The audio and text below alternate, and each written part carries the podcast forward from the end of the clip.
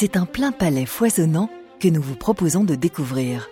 Que ce soit au détour d'une rue, au milieu d'une place, sur le toit d'un immeuble ou dans un musée, l'art est partout, intégré, comme digéré par l'espace public.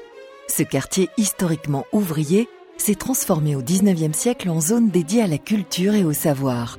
Depuis, il a réussi le pari de faire rimer populaire avec universitaire, cimetière avec bouffée d'air et Calvin avec art contemporain. Un creuset des cultures dont la plaine de plein palais est l'emblème. De la réforme protestante à la réforme artistique, Genève vous ouvre une fenêtre sur son histoire en perpétuel mouvement.